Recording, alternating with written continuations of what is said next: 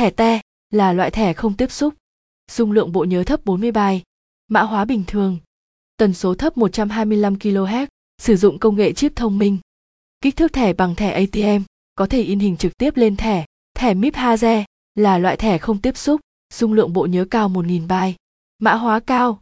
Tần số 1356 MHz cao, có thể đọc hoặc ghi thông tin lên thẻ. Kích thước thẻ bằng thẻ ATM, có thể in hình trực tiếp lên thẻ.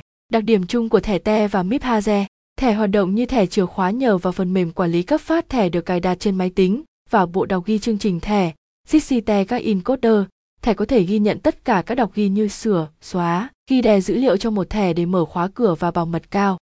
Ngoài ra, thẻ được sử dụng trong các lĩnh vực khác nhau như kiểm tra ra vào, bãi đậu xe, chi tiêu thu tại nhà hàng spa giống như một thẻ tín dụng.